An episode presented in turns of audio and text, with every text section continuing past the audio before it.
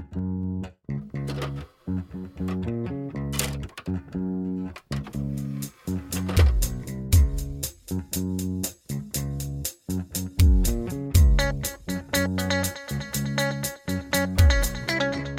fuck, wanna fuck, wanna fuck, wanna fuck, wanna fuck. Hi. Hello.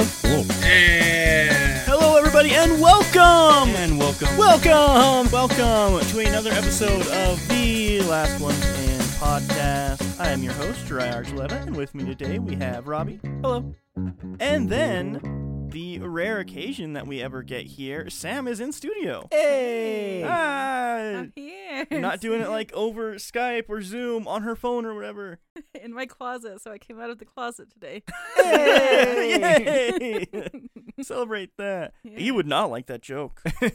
um, which we should say, E is not here today because our original movie plan was I'm not going to say which movie it was, but it fell through. And so E had already seen that movie and he did not want to watch it again for various different reasons. That one fell through. We will be doing it again at some point, hopefully soon.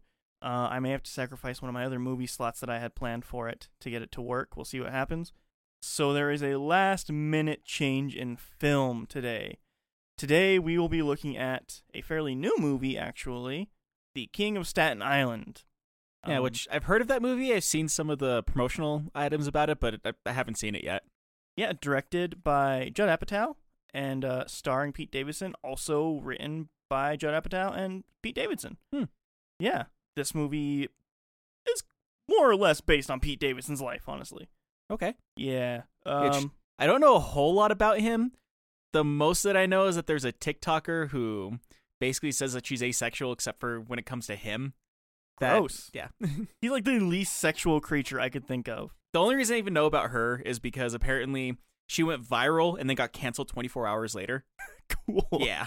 Um, I think what most uh, younger people, which I sound so fucking old saying that, would know Pete Davidson by is he dated Ariana Grande for like two months, and because of that, we got the term "big dick energy," I believe. So huh. Wait, this movie is about him? kind kind of, it's it's more or less based on his life. Weird. Yeah, yeah. Uh, The We'll man who mo- coined the term big dick energy. well, Ariana Grande coined it, if I'm not mistaken. I'll have to double check that, and this will get completely taken out in post if that's not correct. uh, but if it is correct, it's staying in. hey. But yeah, we'll get more into how it's based off of his life after we've watched it. Very interesting, though. Very interesting movie. Before we get into that, though, Robbie. Yeah. What's going on in your life? Mostly work, man. It's been a it's been a weird week. Yeah? I guess it's like the only things really worth mentioning, at least in my opinion, is uh tried working out again after, you know, the little fitness center at my apartment complex being closed for a couple of months. Did they open it back up? Yeah, they opened it back up. Okay, great. Um I tried going at the same intensity that I was going at before. Uh like, you know, cuz I went for like 6 months, like- right. 5 day like 3 to 5 days a week for about 6 months. Uh huh. And then I tried going with the same exact energy that I had beforehand. And your arms fell off. No, no, I threw up in my shower Oh. Because like I got back home. I was like, okay, okay, I think I'm fine. I think I'm good. I think I'm. like, yeah, oh, good. That's that was a that was a weird situation. Yeah. You know, I just recently threw up in my shower too, but that was for different reasons. Actually, I didn't. It was just a joke. But yeah, cleaning that was fun. well, I um, mean, sorry, in the shower, so half the job is done. Yeah, that's fair. half half of it was me just like take or taking the shower head and just kind of like pushing it out. Ew. on a less gross side of my week though um i know this is something that probably no one else will care about but i'm kind of proud of myself that i was able to actually get it to work is, uh, Cyberpunk 2077. yeah um yeah that weirdly works on my computer um no because uh i did like a custom water loop in my computer and i wasn't able to like you know i had a hard time fitting the actual radiator in there because i got myself a thick boy radiator right. and um I ended up putting it to the front of the case because like it would barely fit in there, but it at least fit.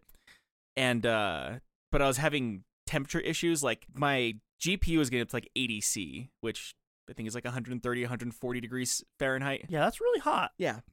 And I realized that whenever my arm accidentally touched the case and I burnt myself. Holy shit. yeah. Like it was thermal throttling all crazy and everything. So I was trying to figure out like how to or how to like not have that happen. because you know since I had to like rearrange all the fans in order to fit it in the front, like that was Sure. it made it problematic. So I, I did find a way to like hot rod it into the top of my case, and it barely fits in there, but I got it to fit. Do you have like a radiator sticking out of the top of your computer case, like how an old like fucking hot rod would with like the engine block sticking out? I honestly thought it was gonna be like that. I did. It's more of like a monster Miata, which like a monster Miata is when they get like one of those little mo- or it's whenever they get like a Mazda Miata and they fit a Corvette engine inside of it, and you cannot tell by looking at it until they pull or push the engine up. But like it, it is just like crammed in there. Cool. But like yeah, I had to use like some rubber mounting and like some washers and some are are I guess not custom link screws, but like screws that I had to get from a hardware store because I just they're not standard size screws for a computer case, and I had to like the top fits onto my computer again, like wherever it goes in there, so it's not like just a radiator sticking out at the top, like it actually is covered how it's supposed to be covered. But I had to cut some plastic off at the top in order to actually get it to fit in there, so it's hot rotted in there, and it's barely fitting in there, but like I got it to fit.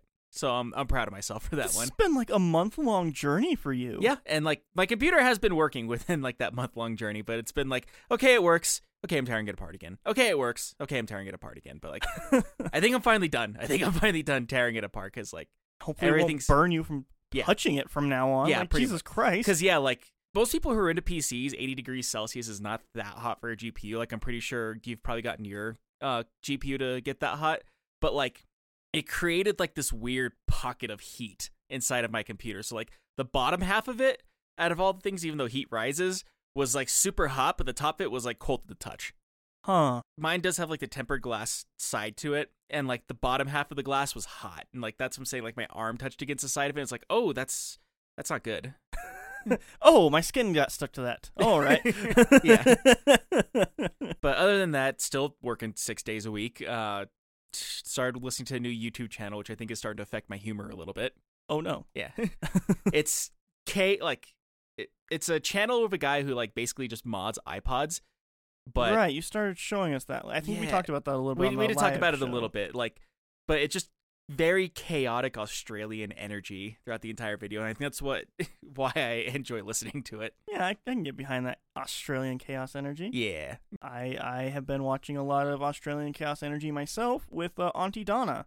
It's like a sketch yeah, yeah. I think that's how I got started on telling you guys about it because you started showing us Aunty Donna. they're fucking weird, man. Um, yeah, but you have been going through that computer process is basically as long as my foot's been fucked, which it's finally not Yeah. as fucked. Hey, which I guess I guess would be a good segue into how's it, the hostess with the mostest.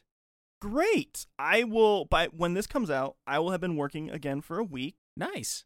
I had to go and get two X-rays and a CT scan and a second opinion from another doctor, but I finally got released for work again. Nice. so I'll be going back to my day job, which uh, I'm oddly enough looking forward to. Some parts of it, anyway. Yeah, it's.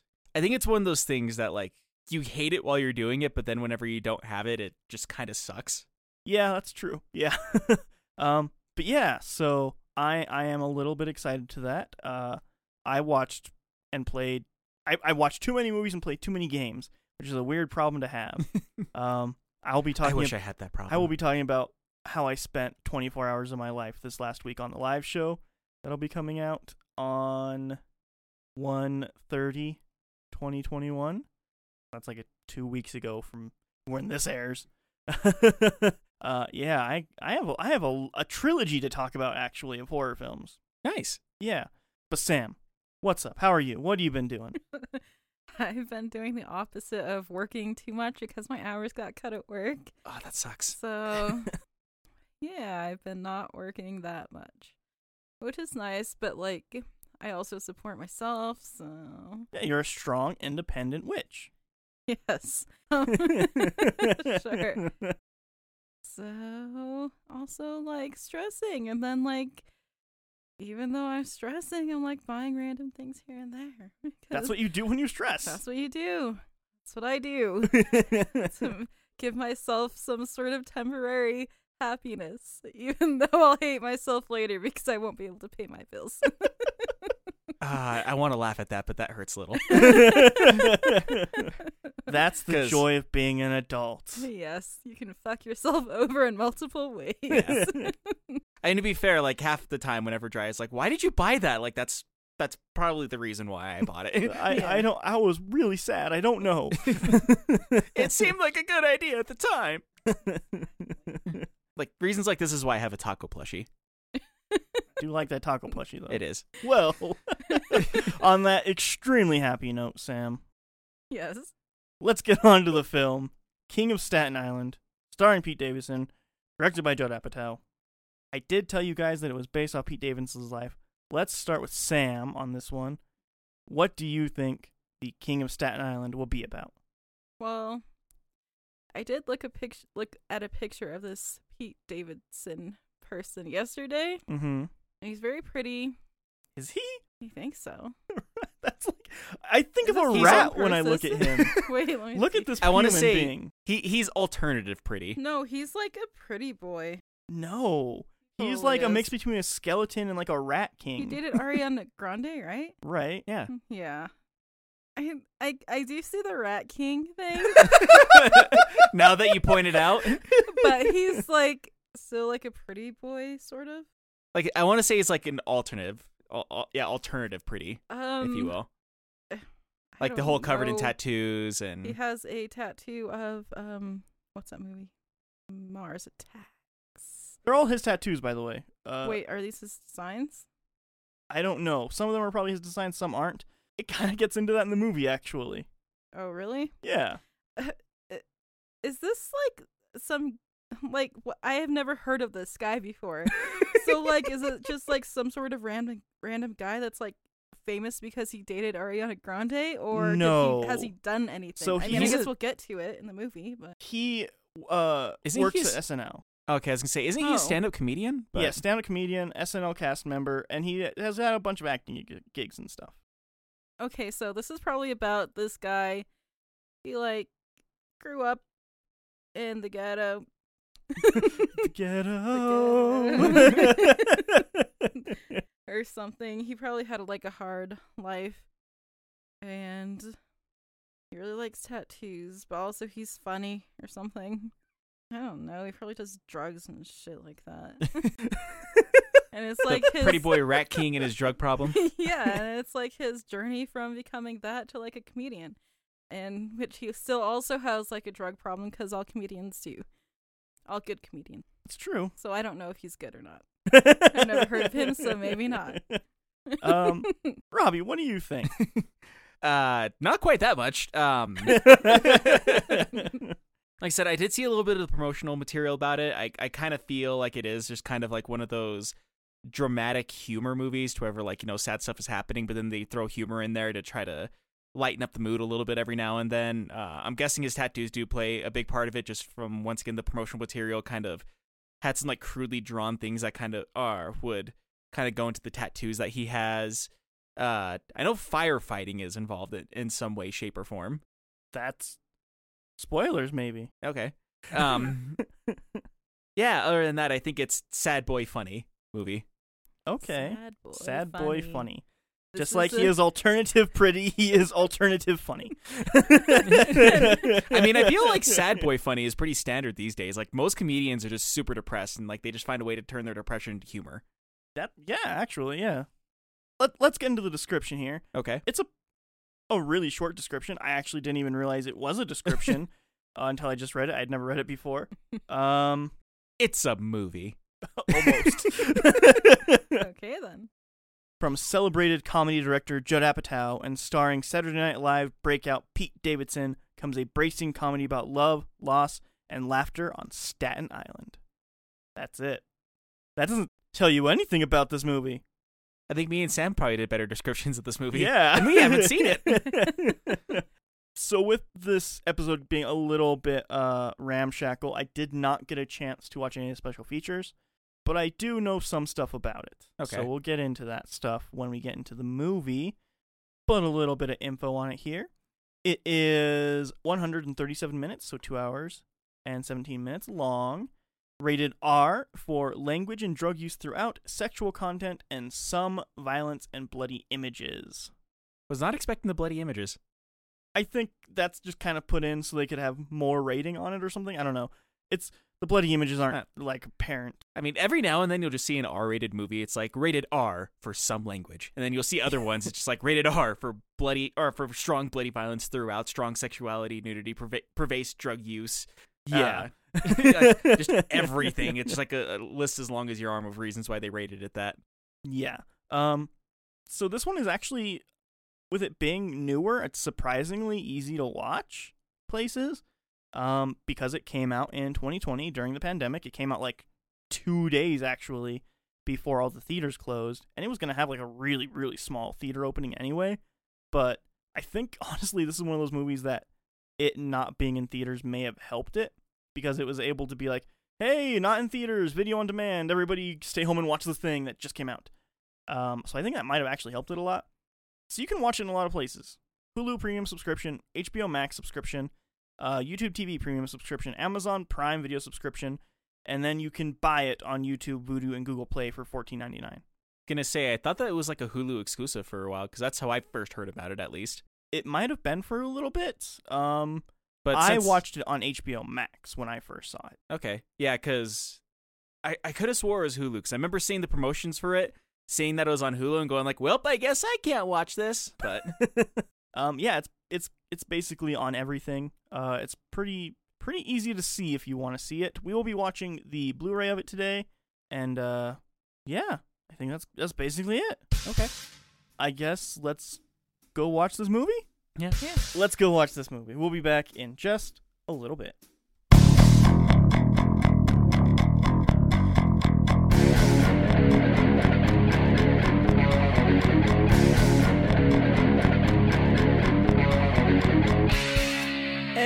We are back from watching The King of Staten Island, starring, Pete Davidson, the guy I know a lot about now. yeah, like actually, yeah, you sort of do know quite a bit about him now. Um, no, quite a bit, and still nothing. we should go over what people thought of this movie. Um, we'll start with Robbie on this one. What'd, Okay. you, what'd you think, Robbie? Uh, I ended up liking it a lot more than I thought I would. Yeah, Yeah, uh, it is kind of like a little bit down to earth movie, mm-hmm. but you know, I, I guess I was kind of right about it being like a sad boy comedy movie because a lot of it is just like kind of laugh through the pain kind of humor, Yes. Yeah. Yes. but in a way that like it was like I said better than I thought it would be. Like uh, the promotional stuff that I saw of it doesn't really do the movie justice. Like it is kind of a it is very much a slow burn movie. Like not a not a lot happens, but a lot happens at the same time. It's kind of weird in that way. It a lot happens in a very real world way. yeah, it, it is very much like a slice of life movie in that way. Yeah. Wherever like a lot of stuff happens, but in a way where nothing's really happening at the same time. Yeah. Yeah. Like it's just Staten Island being Staten Island in a weird way. Yeah. It's just this like four month chunk of this dude's life, Yeah. basically. pretty much but like, it also kind of like it does that whole thing wherever like it just kind of starts out of nowhere and then ends out of nowhere but kind of in the same way of like like you said just seeing a, a chunk of some guy's life and it does move in a very fluid motion like we complain a lot about a lot of other movies that they don't do time very well this one i feel like it does you feel like you are watching like four months of a guy's life and it does feel very fluid in the way that it's moving Yeah. it's not without its flaws but all in all i i really enjoyed the movie Yeah. Uh, I think there are a few problems with it. Nothing that I think like It's nothing like hugely spirit, damning or anything like that. Like it's nothing that I would say like don't watch this movie because of X, Y, and Z. But like right. it, it's just like you know if we had to nitpick at it, Right. Which we'll probably get there. yeah. Um, what do you think, Sam? I liked it. Yeah. I don't really like see anything like wrong with it, but I'm curious to see what you guys say. I don't know. I thought it was really funny and, and entertaining. Had a lot of good humor.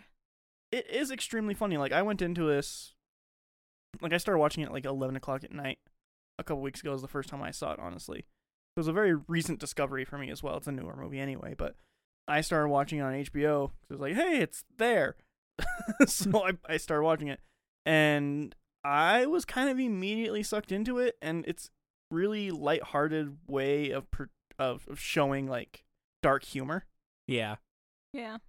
like it says really awful things in a very fun and lighthearted way so they don't feel awful in a way that's kind of our sense of humor as well, I think, which Yeah. works. Yeah. Like, It works really well in this movie actually. Mhm. Um, I actually enjoyed this movie enough to where I really didn't like Pete Davidson before watching this movie. Like I don't I don't really like him on SNL at all. I hated seeing him in my fucking Google News every day about things with Ariana Grande. I never heard of this person. Why is he in your news? I don't know. But like I really didn't like him. I thought he was super obnoxious and annoying. And then I watched this movie I was like, "Hmm, okay, maybe he's an alright guy. He's pretty funny.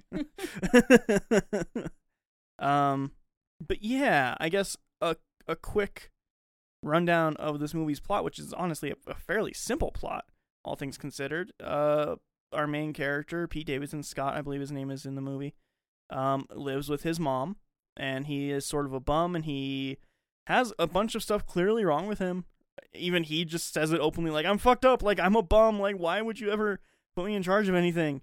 Um, and you see him with his friends and basically trying to figure out his life. And his mom starts dating a guy who his kid he tattooed or tried to tattoo. He started to tattoo him on a beach in the woods or something.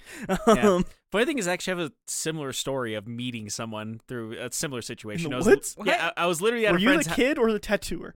tattoo. Well, kind of both. Uh, What? person was 25 getting tattooed, but it was the same of like, this hurts too much, I can't do it, kind of thing. But literally, like, someone is getting, like, someone had a tattoo gun in uh, a friend's kitchen. Was like, hey, I'm giving free tattoos, kind of thing. And like, someone is like, I'll get a tattoo, and then they realize that it hurt too much and made them stop. And so they have like a pencil thin crescent moon uh, with like maybe three stars. on them because like they just couldn't get it finished because it just hurt too bad Yeah, it's almost like there's thousands of needles plunging into your skin every second. constantly. At that point, you just have to like fucking suck it up and get it done because then you're just gonna have this outline of some shitty ass. Yeah, and that's that's exactly what she has. She just has like this outline of a crescent moon and like three stars. When I say three stars, like three little crosses where the stars were supposed to be.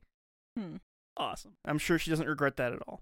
Weirdly enough, last time I talked to her, she was just like, you know what? It makes it for a fun little story, so I don't regret it. Oh, sure, sure. Um, so the rest of the movie is following pretty much our main character Pete Davidson, uh, learning how to be an adult, like Yeah. getting a job and functioning in society, and trying to get along with his mom's boyfriend until things happen. He ends up getting kicked out of the house, and he has to grow up and learn a whole bunch of things about his father. Um, his father was a firefighter. I sh- should probably say who he was a father, a firefighter who died when he was seven years old, and so he's had that thing lingering over him, and it's kind of given him anxiety and a bunch of drug problems and all kinds of stuff because he's just not really been able to deal with it. He never really did deal with it uh, since he was a kid, and him basically coming to terms with taking responsibility for himself. Really is honestly what this movie is ultimately about. Yeah. Um, it is very much a person who doesn't want to take responsibility and doesn't want to do anything with his life being forced to take responsibility and do something with his life. Yeah. And then this is where we're going to talk about the real world thing. Because I mentioned before, it's heavily based off of Pete Davidson's actual life. He's been in a whole bunch of Hollywood movies. He is a cast member on SNL. Uh, he has a stand up career. He still lives in his mom's basement. Really? He dated Ariana Grande, and he, lives still lives in his mom's, basement. basement. Is that why they broke up? You It's- should know. You you've seen all the articles. Um. From what it seems like, it seems like he was just very immature and unable to move on. And, you know, she's sort of a super rich star. And strong, independent woman. Uh, it was a whole fucking. I'm so, I'm shocked in a way that you haven't seen any of this because it was a weird No. PR fiasco. I don't. She made a fucking hit song about it. You've probably heard the song. Yeah, probably not. I There's a don't remember the lyrics though, so I don't know. I don't really. Should like I her. Google it? No, Okay. no, God no. But it's like that. One taught me love. One taught me The thank you next? Yeah, thank you next. no. Anyway, he's part of that whole thing. One of her boyfriends died of like a drug overdose or something like that. yeah, that's the only one that I know about is because like I remember uh, it, it was Mac Miller, Yeah. uh, the rapper, which I was gonna make a joke about. I guess she likes to date burnouts because he Yeah. kind of like I'm not gonna say Mac Miller was a burnout, but he had the look of one. Like he, once again, you would never com- uh, you would never mistake Pete Davidson with Mac Miller, but they both kind of have the same energy. Yeah, yeah, they run in the same circles. Yeah. But yeah, like I said, this whole thing is based on Pete Davidson's life. Still was his mom in his basement. He fucking tricked it out because he's rich or whatever. So it's a really fucking nice basement now. Well, he probably takes care of his mom too. Probably, yeah. And his dad in real life really was a firefighter. His dad really did die at seven years old in a hotel fire that happened on 9 11. Well, his dad didn't die at seven years old. No, no. He, his dad died when he was seven, when Pete Davidson was seven years old. Yes. thank you, thank you. um, yeah, uh, he died on 9 11 fighting a fire on a hotel. Yeah, so it's kind of insane. Hmm. Um, all of the tattoos that you see on Pete Davidson in the movie are all of his actual tattoos. All of the stuff about him being like mentally un- incapable of taking care of himself and like functioning as a human and like having suicidal tendencies. The movie opens up with him like closing his eyes while he's speeding down a road, just kind of seeing what happens, I guess. hmm Um, it's stuff that Pete Davidson in real life deals with, like the horrible anxieties. Like he he is on like every page of this script. Like it's very much his life, which is very strange uh to see. It's very open, I think.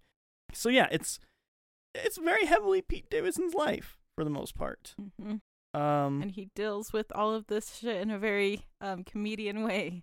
yeah, like Yeah. doing a lot of drugs and Yeah. um, basically throwing himself in the pit of fire to forget that he has all these mental anguishes.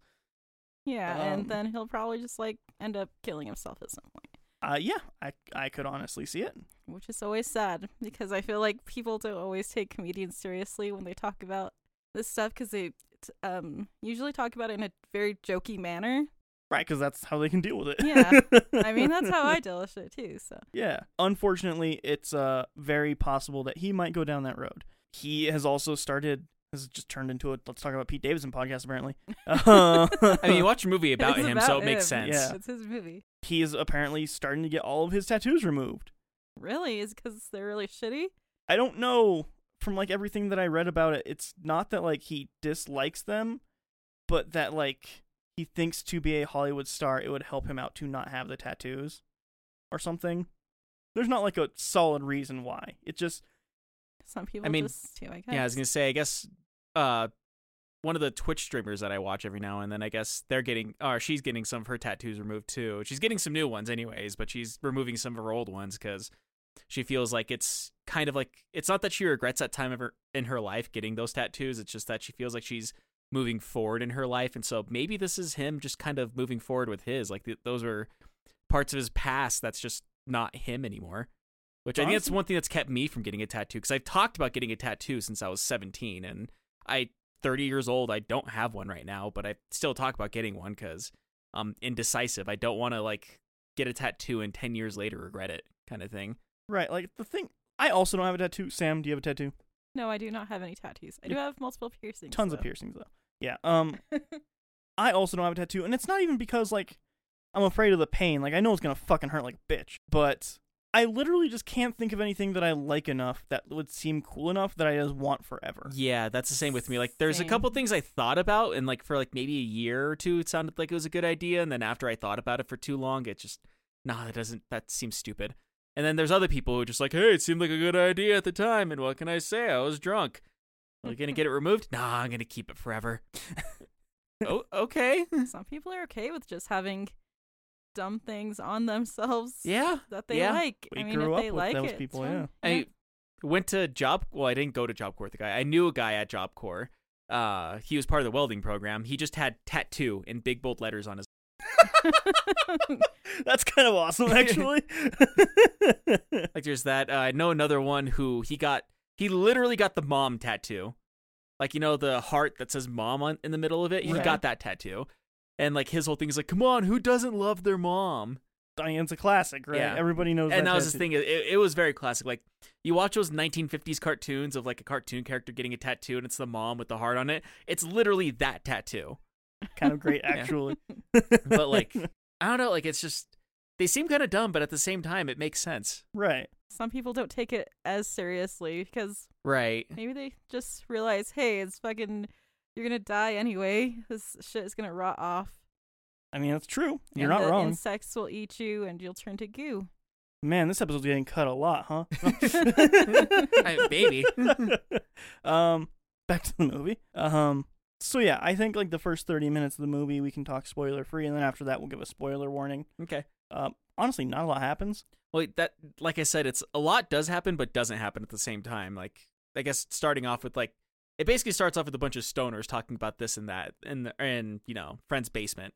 Right, being And- stoners. yeah, and being stoners and just like talking about this and that. Like none of it really matters. Like there, well, there's one part that really does matter because it's part of the main storyline, but they just kind of seamlessly put it in there, like it's just part of the conversation. Like no, like nobody's really saying anything to make a point. They're just talking. Right. Uh, it's friends having a conversation. You're getting to know these characters as as an audience member. You're getting to know these characters, um, in what feels like a really natural way to be introduced to them. Actually, like all of them seem like they could be lifelong friends. Honestly, like I think all the performances here are just really solid. Yeah. We learn in the beginning that uh, Scott, our main character, I think that's his name. Yeah, Scott. Yeah. Um, Have the Scott- cast up right here. Cool.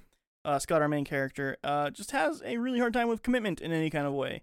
Uh, even when it comes to relationships, like this girl that he's known since they were in fourth grade together, they just occasionally bang and have a really good time and hang out all the time. And he just can't commit to her. Which is like one of the big through lines through the whole movie, is that he just can't commit to literally anything, honestly. Right.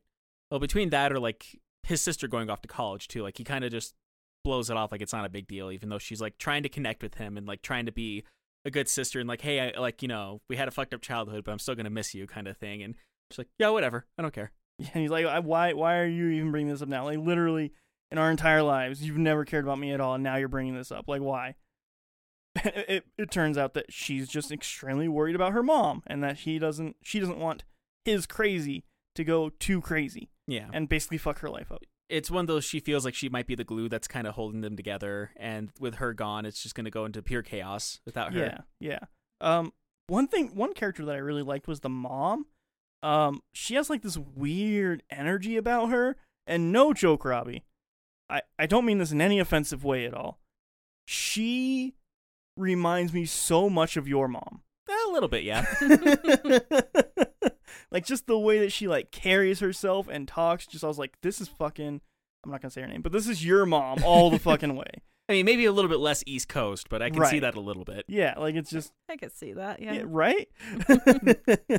it's just insane. So I think the big biggest takeaways cuz honestly this movie is not very heavy on plot. It's extremely heavy on jokes and sequences that are really really strong.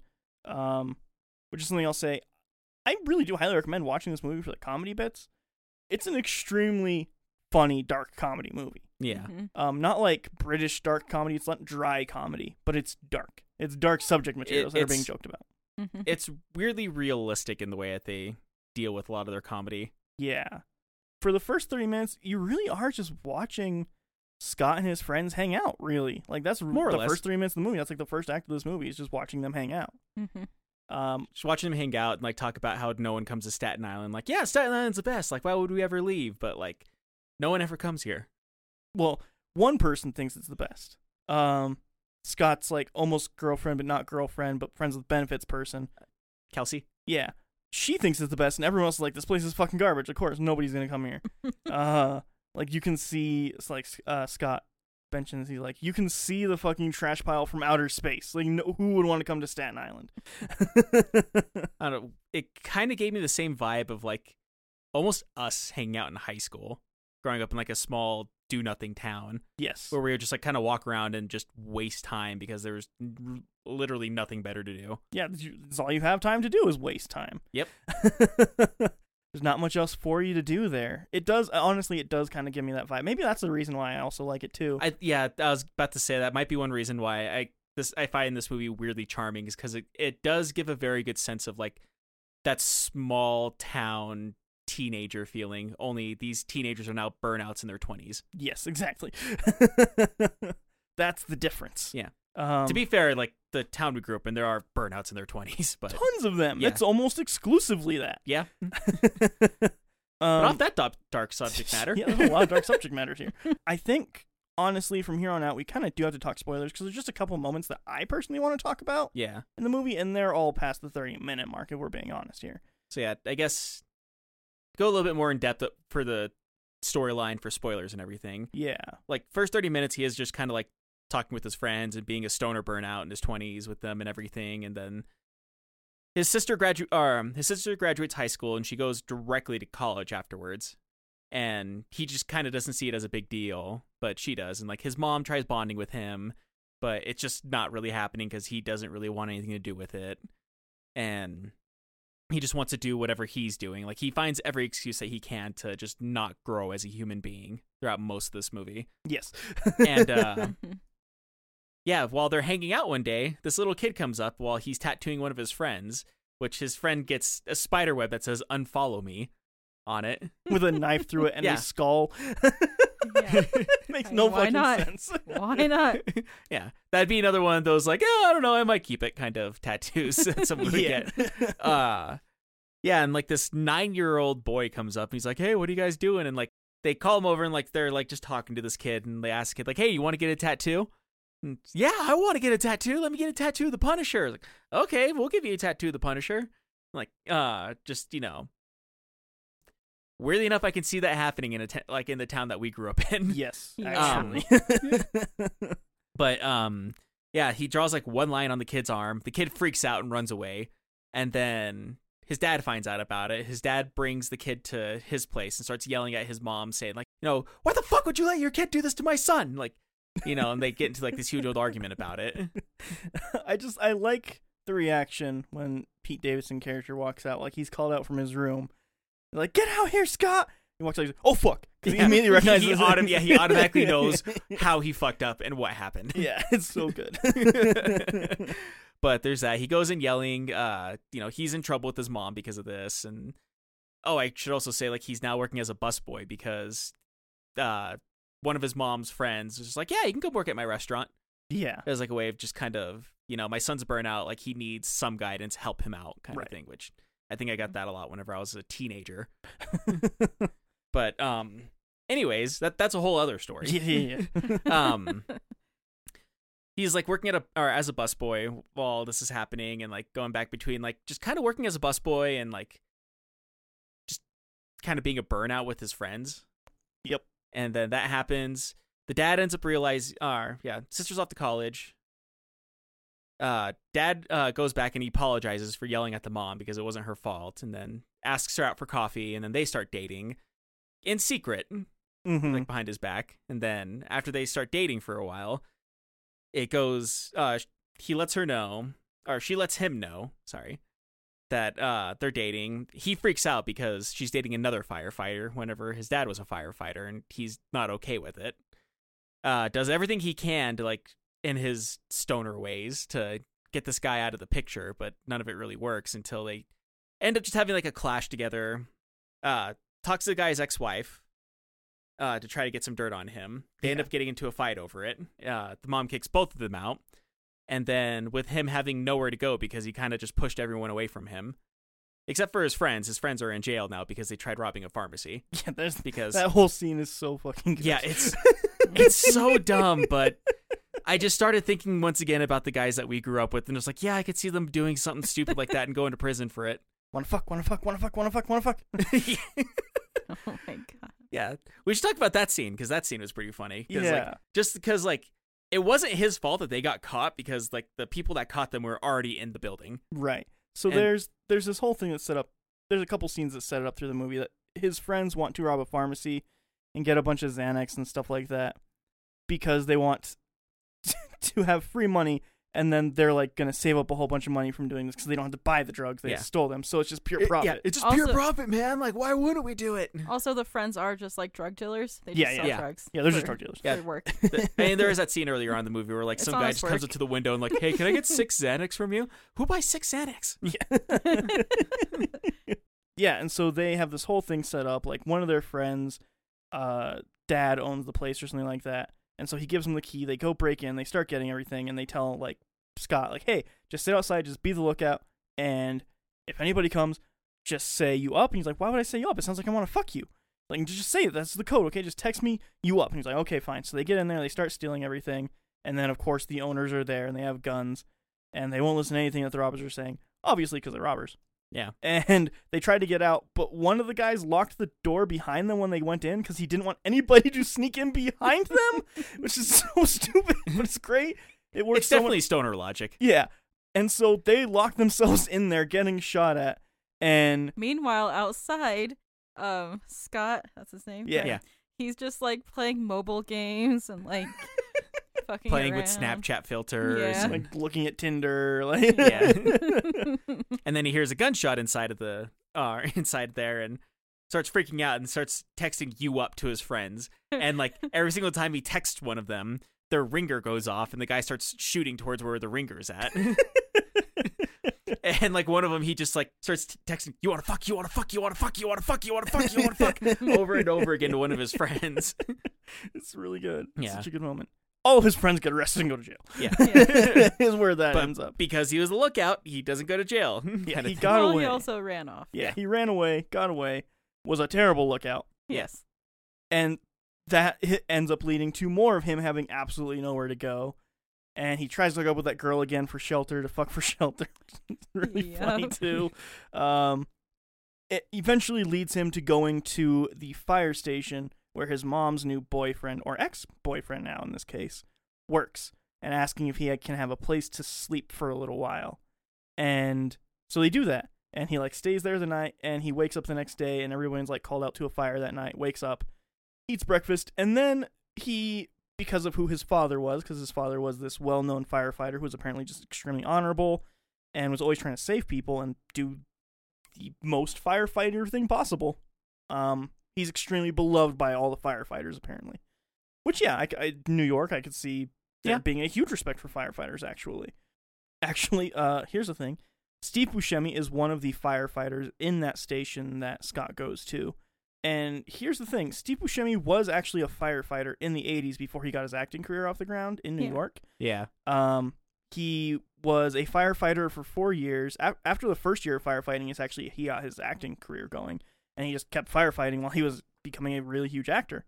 yeah he's more or less like a volunteer firefighter Yeah, yeah. Went off, became a huge star. Uh, and 9/11 happened, and immediately Steve Buscemi went back to his old precinct. His precinct was 55, uh, by the way, and went and helped out immediately with 9/11, pulling people out of the rubble and all of that stuff. So yeah, uh, Steve Buscemi was also there on 9/11, yeah which is one of those little hmm I guess not unknown because like there are a handful of people who know it, but it's not exactly like widely broadcasted because he didn't do it because he was looking for fame or anything like that. He Right. did it because it just he felt it was the right thing to do. yeah, it's it's honestly really cool. Yeah. really Mhm. really cool of him. um, yeah, he's in this movie uh, as a firefighter. Which I didn't know that fact, which I thought was really cool because like I'd noticed him as one of the firefighters and like I, that automatically clicked in my brain too. Yeah, Yeah, same here. Yeah, it's really cool. I, I don't love like a ton of Steve Buscemi's movies, but I just respect him as a human being a lot. Yeah, He seems just be a really decent human. Yeah. um, so yeah, you get that whole plot point of Scott kind of growing and learning and Yeah. uh, figuring out like what work is for a little while at this It's- fire yeah, station. and it's kind of like one of those he has no other choice kind of thing. So this is like it's either this or he he's homeless. He like he has to go sleep in an alleyway somewhere. Yeah, actually, Which you do get to Which he- see a little. He did try to sleep in somebody's backyard. He got kicked out. yeah. Which that was a pretty good scene. Like Yeah. I wasn't Yeah. expecting like whenever I saw him just like sitting out in the back, I wasn't expecting like some random guy to pop out and be like, "Get the fuck out of my backyard." oh, sorry, that was my house. Bye. um yeah, that uh but there's that there is some bonding moments like, you know, with him just kind of at the firehouse and getting to know the guys and like just cleaning up around the place cuz they're you know, because his father was a well-known firefighter, like yeah, he can scrub toilets and clean the trucks and help us paint and do stuff like that. right, you can do like the shit work, and you can stay here. Right. Um, which actually, I'm gonna say, I think him at the fire station is probably some of the strongest parts of the movie. Actually, I'd agree. I agree. Yeah. um, just because it feels so incredibly authentic, and you can kind of feel the emotion in Pete Davidson when they're like talking about his father in the scenes. He does have very much have that burner person uh burnout personality of like yeah i don't care about anything and like you can kind of see him start to bloom a little bit start to become like more almost happy Yeah, yeah. in a weird sense, and like it just kind of brings out his personality more to talk to these firefighters and kind of bullshit with them and be kind of part of a family. Yeah, yeah. It's honestly a really, really powerful part of the movie. Yeah, Um, and you get to learn more about his father and how he was like also just kind of this this asshole sometimes, and he was a real human. He wasn't like this all powerful deity like he was raised up to think that his dad was. Um, and I think that probably is something that probably did happen in Pete Davidson's life. Like he eventually did have a conversation with somebody, and was like, okay, my my father was just a human. Um, Yeah. which I think is a conversation that a lot of people need to have with someone at some point to be like, hey, like every every single other person in this world is just another human. Yeah. Like Mhm. it's It is one of those things because, like, I think growing up, like as kids, we look at it as adults as like these higher beings almost, right. and it's not until you start to grow up that sometimes it's just very abrupt that you realize that like everyone's kind of fucked up in their own way, and yes. it's some more so than others. But like you know, there's as kids, you see like those, you see the burnouts whenever you're a kid, even like most of your parents like, yeah, just don't be like that person. Kind of thing, and then you just kind of realize like everyone's fucked up, everybody's human, everybody makes mistakes and stuff like that. It kind of it's almost humbling to learn those things growing up. It's kind of scary whenever you're like in your 20s and you realize, oh, everyone like nobody knows what they're doing. yeah, nobody has any idea what the fuck's going on. Everyone Yeah. is just going off of assumptions right now. Yeah, exactly. Everyone lives their entire life that way. What the hell is happening? I thought you all had a plan. yeah, so like that's actually a really great part of the movie.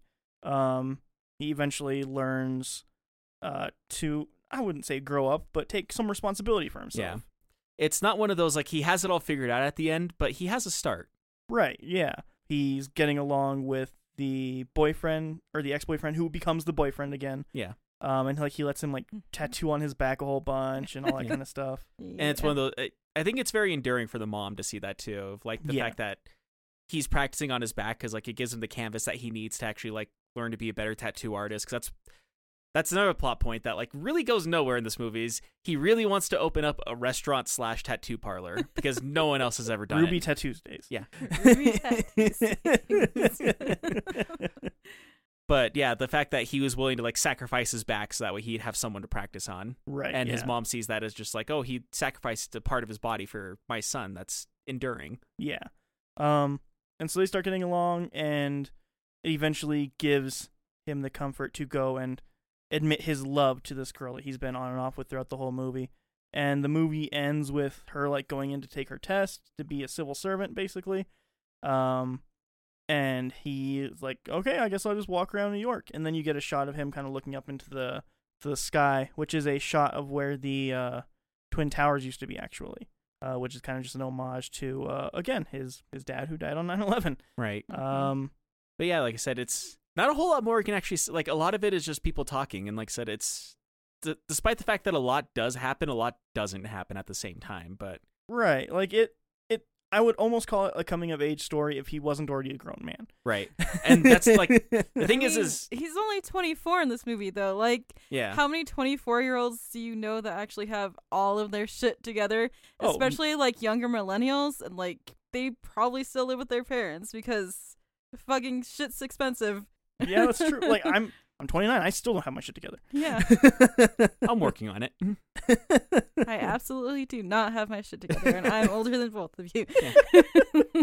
I think it's one of those things like I don't want to like get on like a pedestal about it, but I feel like people with like better upbringings, you know, people who had I don't want to say richer parents, but like better off parents usually have a better starting point. Therefore, it's easier for them to get up on their feet, and those are usually the people you see that go straight up to college because they Yeah. usually don't have to pay for it themselves, right. and then like by you know have a career by the age of 22.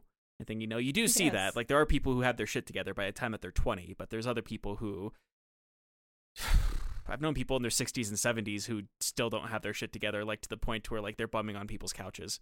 right. Like I think Mhm. ultimately that's like kind of the best message of this movie is like it's okay to not have it figured out. Right. Honestly. like nobody which is something you realize when you get older anyway is that nobody really has their shit figured out even like older people like Right. Yeah, it, it may seem so like on the surface if they have like nice stuff and they have like careers but like people still have like their own shit to get through yeah. Yeah. Which it actually kind of does that with this movie too, because it does kind of paint off the um Ray, the guy that his mom is dating. Uh, they kind of paint him like he has all of his shit together. You know, he has a good career, he has kids. You know, he's divorced, but uh, he you know he's working on himself and he's becoming a better person by dating his or dating Scott's mom in the movie and everything. And like it seems like he has his shit together until they start talking to his ex-wife, and then you find out that he has a gambling problem and that he mostly lives at the firehouse because he doesn't have anywhere else to live. So when he's not staying with Scott's mom, he's staying at the firehouse. Right. And so like you Mhm. kind of figure out like even though he seems like he has his- his shit together, he really doesn't. Right. It's a surface level Yeah. kind of thing. I, Like, I think, think- I think everybody is always just trying to get their shit together. That's just what life is about. Yeah. Just trying to get your shit together. Some people are better than others. Yeah, Yeah. yeah, honestly, yeah. What What's crazy to me is when I was like 14, right? We I we used to be religious, all of us at a certain point, Mhm. um, all three of us, and we went to a youth group, and I'm not going to name them again because they probably don't want to be shouted out into the world on the internet. Um, but That's our fair. youth leaders, when we were going to youth at 14, they were our age. I can't imagine taking care of an entire room of 14 to 17 year olds. Who gave them that responsibility at 29? I mean, to be fair, they took it from the guy like the person that was doing it before them. He it felt like he kind of had his shit together because he dealt with us rather well, and he was 25 whenever he was dealing with all of us. It's insane. Yeah, It's so but insane to think it's about. whenever he stepped down because he was moving to a different state that they're like, you know, they said like, well, we'll we'll give it our best shot, kind of thing. It's just Yeah. insane. Yeah. I, I could not imagine trying to take care of an entire room of teenagers right now. I couldn't I couldn't I couldn't do it. I could probably do it, but I'd be like awful. I'd just tell them to fucking sit down and shut the fuck up. I don't care. Look at your phones. Fucking do what you do. Just like do teenage shit. don't do drugs right here in my area. Please do Don't- not have sex in my area. Please. To be fair, they kind of had that same policy because like that's one thing that he I remember him telling us is like it's like you guys can hang out here, you know, because that's kind you know it's just one of those we needed a place to hang out because it's one of those it made our probably made our parents feel better that we weren't out you know dying of alcohol poisoning I mean, out I in the don't know middle of the about desert or you, anything. but my parents didn't really give a fuck about Right. what yeah. we were doing. Yeah. So you know, well, you know my mom, she worries too much. I know. I think it's just kind of one of those things of like, you know, it was a place for us to hang out uh, afterwards. But one thing he says, like, once 6 p.m. happens and you go around that corner, you are no longer my problem. yeah. But- He straight up told us that one day. And it's like, it doesn't matter if I hear explosions or screaming or whatever else, it's not my problem anymore. Yeah, he was uh he was real cool. This is like a side thing that's probably gonna get cut out. But I remember one time we were in there and there's this kid that came in there. I don't he didn't like go really. Um, but he just like started rolling joints in the middle of the church. I don't remember that at all. I don't know if Me you were neither. there or not, but Yeah, I don't remember that at all. yeah. All of this to say is I think for all intents and purposes, right? Intensive purposes? Intense and purpose purposes. Intense, yes. For all intent and purposes. Intense and Incense and purple, purple stuff. Yeah, yeah, for all purple stuff. Cool. Um, this movie is a coming of age story, really. Yeah. And learning how to take responsibility when you fuck up, basically. intense and porpoises. I just I need people listening to know that Sam stuck her hand up patiently waiting. like, hey, So- I got something to say. I have I need to say this real quick. she was so proud of this.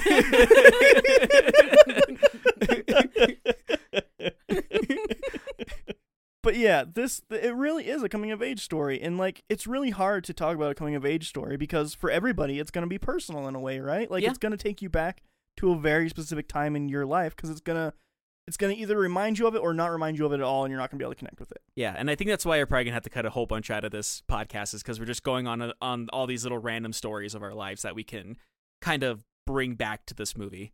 Like I said, it does that small town vibe very well, of like It does. of just remembering back whenever I was like 15 or 16 or hell even whenever I was 19, kind of thing of just like kind of bumming around town, not knowing what to do with myself. Yeah, but like I honestly think that that's what this movie is. Like it's it's 2 hours and 17 minutes of like this I, this is how I felt in this time of my life. Yeah, And I think it's incredibly rare and incredibly important when creators do write stories like these honestly because it really is a, a story that you can only write at a certain age. Like there's a certain age when you really are in tuned with who you are as a person in these times. Like coming of age stories can't be written by like 75 year olds. Like it's just not a fucking thing because they they even may think they remember exactly what it was like to be that age, but they don't. Like it's a very different feeling when you're that age. Right. And being able to watch something and be like, shit, that takes me back to when I was here and doing this, or like it says a lot about about the amount of creativity that that person has to have, or the amount that they're able to open up and like let you into their lives for you to feel personal enough to be able to go back to that part of your life. Yeah, and I think that's part of. I feel like a like I said, a coming of age or a slice of life story like this. I feel like it would be very hard to do a story like that too, because you have to put yourself in a very vulnerable state in order to let someone in personally like that, especially for a cinematic experience. Right. And like I would say in this movie particular in particular, um like he doesn't just show us like all of like the fun stuff. Like he it's it's mostly like I'm really fucked up. Here's how all the ways I'm fucked up are and like how I can contextualize it and show it to you guys basically is what it comes off to me as anyway. Yeah. Well, it does kind of show like here's how like here's ha- how and why I'm fucked up, but it's also kind of him going from like this is how and why I'm fucked up and this is why I'm not going to do the things that you want me to do even if I'll grow as a person to do it to him just finally accepting that he needs to do it anyways. Right. Yeah. Yeah. Cuz the movie does end with him accepting like hey, I ne- I need to move on. Yeah. But like I guess a good example of something like that too is like how he uses his Crohn's disease to get out of doing things or the fact that he's a pothead. Like I can't do this, I'm a pothead or oh, I can't eat that or I can't go do this, I got Crohn's disease or I can't go and do this because of this reason kind of thing. And it's making up a lot of excuses to not I So- mean, Crohn's disease is a pretty good excuse for not eating a baseball hot dog. that is fair, but like it's, a, it's a good it's a good reason. but that also um the whole thing with the Crohn's disease actually goes off into like those guys like that's the I want to say that baseball game was the first time that Ray was trying to bond with him and he was just shooting him down every single way that he could and that was the very first way that he shot him down it's like saying oh I, I can't eat a hot dog I have Crohn's disease kind of thing and then he tries talking about his dad and he shuts him down of like like oh yeah like none of you guys like it basically goes to him saying fuck all of you because he didn't want to talk about his dad right. Yeah, Well, he, he was saying um uh firefighters shouldn't have families. yeah and um, that, yeah that was his way of saying it's fuck a all of dangerous you job. But h- yeah, it's like it's he's basically saying you're extremely selfish for being a firefighter and having a family because you're just going to end up hurting them by like dying or getting injured somehow. yeah, like the day is gonna come, like when you're gonna kiss them goodbye and you're gonna leave for the day and you're never gonna come back. Like that day is gonna come and you're you're allowing that to happen by having a family. So you should just never have a family. Mm-hmm. Um, and I think that that conversation actually is just really good writing, bringing that up earlier, and then going back to a conversation that they have later in the bar after when he's staying at the fire station with them, and they start talking about like Steve Buscemi's character. He's like, "You were talking at the baseball game before about how firefighters shouldn't have families, but that's bullshit. I'm sorry, that's bullshit because he's like heroes." Deserve to have families. They're heroes. Like they deserve to have everything that everybody else does just because they have to suffer and do all these horrible things. And I'm sorry. I'm sorry that you suffer for it, but they deserve that too. Like it really is kind of like a put it in perspective kind of thing because you like always think about like, well, there's the, like these military families, right? And they like have a bunch of kids and they like go off and they're like, but why are they having all these kids if they're just gonna leave? But like they it, they deserve to have a family too. Like they deserve to have that life too. Like who are we to say? If anything, maybe they deserve it more. Right? Like Yeah. who are we to say that they can't have that? I feel like that was in a way of his character saying like I'm not going to do anything because if uh, I just stay stagnant, stay still, and I don't do anything, I'm not going to hurt anyone in Yeah. the long run. Yeah. And so like that was his way of saying because I got hurt, I'm going to do everything I can to not hurt somebody, even if it hurts them to, for me to just do nothing. Yeah. I think because it's better than me doing something with myself and then hurting them down the line whenever I finally do whenever if something happens to me.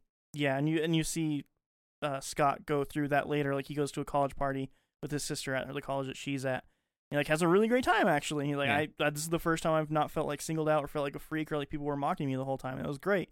They have like a twenty second conversation about like maybe you should go to college. He's like, yeah, but don't you need to be smart? And she's like, yeah, you need a good GPA. He's like, well, I didn't even finish high school. Like I'm just a fucking idiot. I'm gonna have to. I would have to try ten times as hard to get to the same places that these people are gonna get to. Like why even try? I'm done. And once again, this is him pushing himself back because he doesn't want to grow because he yeah Yeah. I it mean, I feels like understand that on a deep level because I feel like I'm not uh on that level and I'm like too old to like do anything, you know. I mean, there's people in their 60s that go back and get their college degree. I know, but it's just like the mindset. That's also another whole conversation, anyways. But yeah, that Yeah. kind of goes on once again of how he just doesn't want to grow as a person. Yeah. Like it's one of the like, and that's I want to say like two thirds of the way through the movie. So it's kind of like he's starting to get it, but he's still being resistant to it. Yeah. Like it's not it's probably not even until like the last 15 or 20 minutes of the movie that you start to see his character really understand. Yeah, like he, he starts to really grow as Yeah. a character.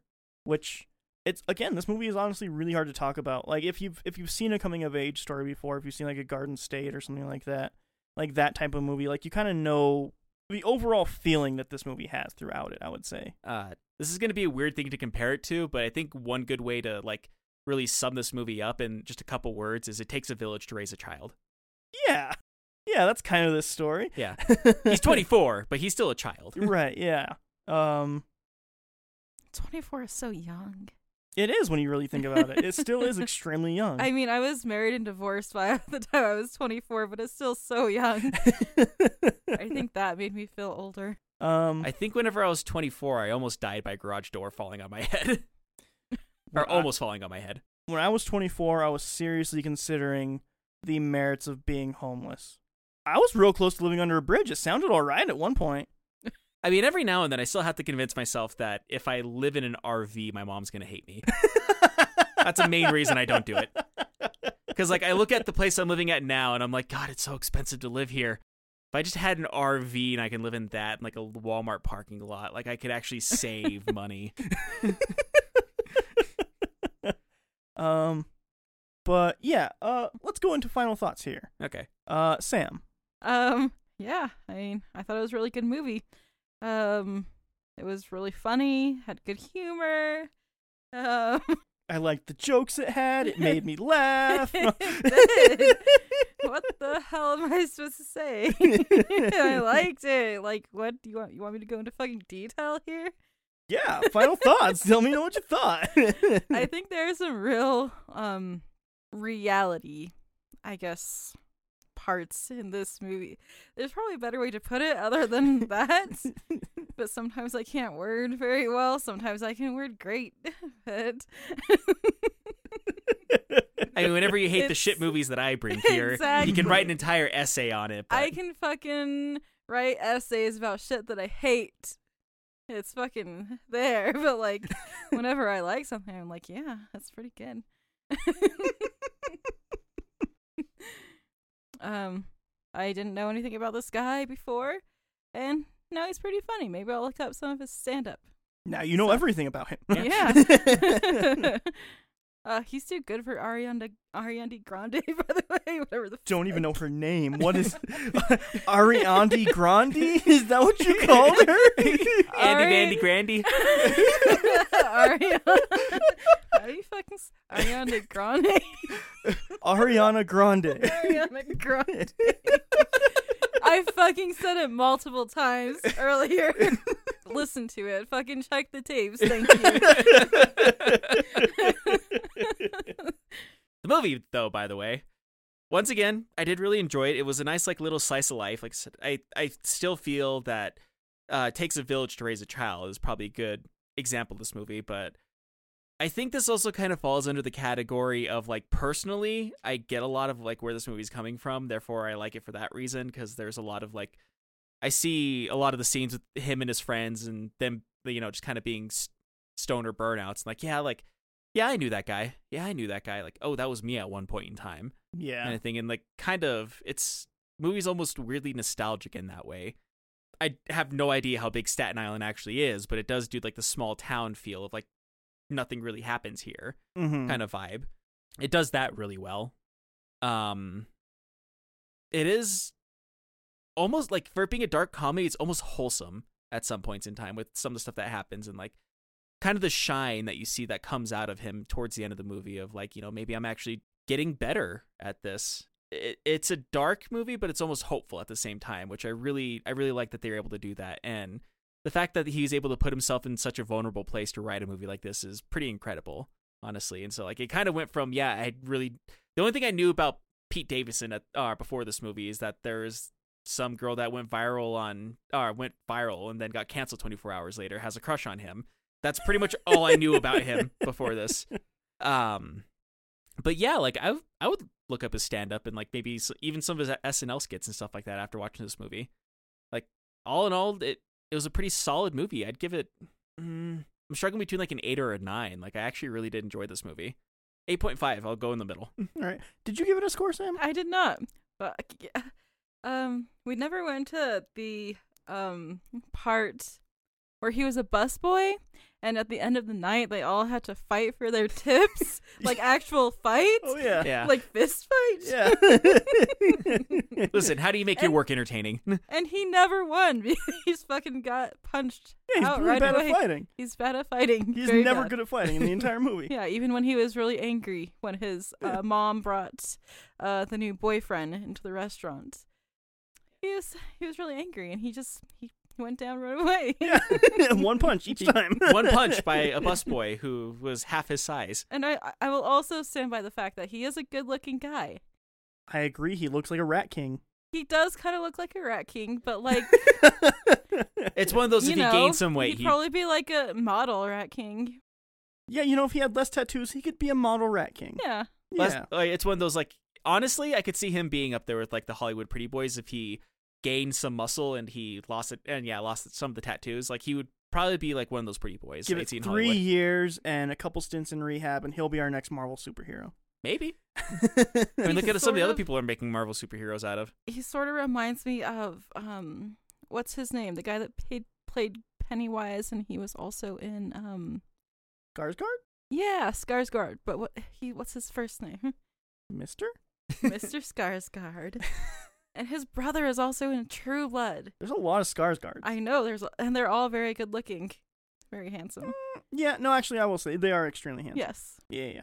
Um, uh, Bill Eric- Skarsgård. Bill Skarsgård. Yeah. Yeah. It sort of reminds me of that. He's sort of like very tall and thin and like sort of awkward, but also very pretty in a weird, sort of creepy way. Just imagine somebody going up to Pete Davidson like, "You're like really hot in a way that like I wouldn't like be in a basement with you at the same time though." Like if I saw you in a dark alleyway, I'd probably run the other way. But man, I'd be like, as I'm running away, I'd be like, he's he's kind of good looking. But man, have you ever modeled before? but um yeah, I'd give this movie I guess uh an 8. All right. And then on to me, I guess. Uh, I did mention that I had some negatives with the movie. Uh, I think the runtime it's too long. I kind of agree. Yeah, Yeah. because out. I mean, I enjoyed it, but I still feel like it Yeah, like, uh, well, I was gonna say because like I think Liz even asked towards the end of this movie, like, how much longer is this movie? Because it felt like it was going on for quite some time. Yeah, like it's enjoyable the whole way through, but at a certain point, you're like, I've been sitting here for a while, haven't I? Yeah, mhm. Like that realization just pops in. it it's almost like that same realization if you've been playing a game all night long and then you look outside and like, oh shit, the sun's rising. Like it kind of had that same feeling, but it's only two hours. Yeah. Um, which is insane. The original cut of this movie was three hours long. They cut out 45 minutes. I don't even know what that version would fucking look like, honestly. But yeah. I mean, hopefully more like random jokes. Like a lot of the random jokes really hit in there too. Yeah, it seemed like there was a good amount of improv with like the friend group and stuff that worked really well. yeah. The friend Um, group r- worked really well. Honestly, uh, Bill Burr and Pete Davidson worked really well together. It's really, really Yeah. well. I thought the kids were great. They Yeah, were the kids were- yeah, the kids They were, were. super cute, actually. we didn't even talk about the kids. Yeah, the kids were really great. They were super, super cute kids. Yeah. Yep. I feel like they actually with the kids they had a dynamic to where like they just like let the kids talk and do whatever they wanted and Pete Davidson just worked off their energy. That's what it felt like. Yeah. Which Yeah. if they did that like that shows that he's a really good improv comedian too. He, he got to SNL. Yeah. So you got to be good at something to get there. That's fair. Um, but yeah, like it's it's honestly a movie that you're able to watch uh in a lot of the same ways, like in Garden State and stuff like that, to where you're able to watch it and it takes you back to a time when you felt that way. Um, I think so few movies are able to successfully do that and portray that emotion and be able to pull you back into that emotion in a good way, in a way that at the end of it you're able to pull yourself back out and be like, "Whew, not there anymore." All right, cool, moving on um, I think it does a really good job at that. Honestly, it's an incredibly good movie, and it was a huge surprise to me because, like I said, I went in not liking Pete Davidson at all, and I came out being like, maybe I need to pay more attention to this guy. Um, yeah, it really is kind of a, a star turn moment for him in a weird way. and uh, I really liked it. I give it a nine. Super, really, really good movie. So yeah, eight eight point five nine. yeah, yeah, really good. Well, Sam, if people want to get a hold of us, where could they do that? You can do it on the Twitter at the last ones in podcast or something like that. and then you can look us up on Facebook at the last ones in podcast or something like that as well. Just search it. You know how to you know how to search. you know how to use the internet, I'm guessing, if you found us. Yeah. So um also Instagram, which I manage. It's yeah, go follow the last ones in podcast. Sam would be the most thankful. it's the last ones in podcast on Instagram, but you can also just use like the search function or hashtag ha- last the last ones in podcast yeah. on Instagram. Um, if you want to email us, it is the last ones in podcast at gmail.com. Yeah. Yeah. the last ones in podcast at gmail.com. You're like, you're like 2.5 seconds away from like singing it. The last. It's the last ones in podcast at gmail.com. You can search it. Well, you can't search the email, but you can just email it.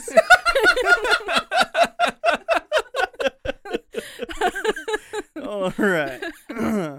uh, send us your favorite memories from being 24. yeah. Yeah. Robbie, take us out of here. So, you're going out and about. Make sure you wear a mask. Make sure you wash your hands. We're still in the middle of a pandemic, but we're in it together. We'll get through it together. Make sure you wear a mask. Make sure you wash your hands for at least 20 seconds. Stay six feet apart. But if not, make sure to stay home, stay alone, stay alive. Stay safe out there, guys. Have a great week, everybody. We'll talk to you next week with our normally planned episode. Uh, have a good one. Talk to you later. Bye. Bye.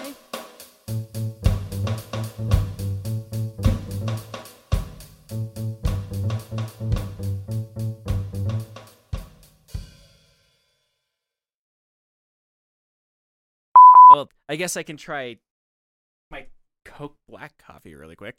Oh, yeah, yeah, yeah. Yeah, because I was gonna try that here with the whole. Because me and Dry were talking about this beforehand. Apparently, Dry really likes it. I don't know if I'll like it, but I guess we'll see. Coke Black with vanilla in it. It's actually not bad. Yeah, it's, it tastes like black coffee and uh, Coke. Like Yeah, lightly ta- carbonated. It tastes like vanilla Coke, Mhm. and then has like an aftertaste of coffee. I liked it. I don't hate that. Yeah. Okay. Recommend.